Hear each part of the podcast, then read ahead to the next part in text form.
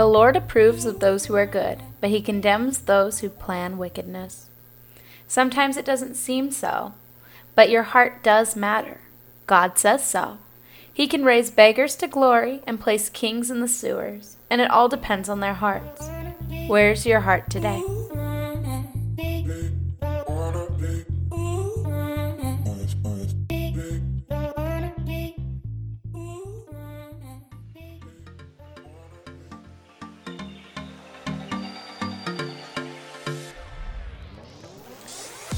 Hi there, friends. Are you looking for a Bible study to join in with every week?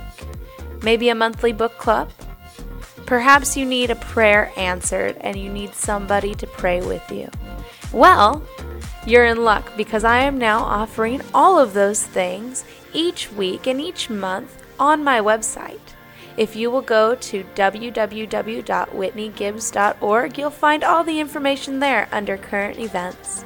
I hope you join us as we continue to pray for you and your continued relationship with God.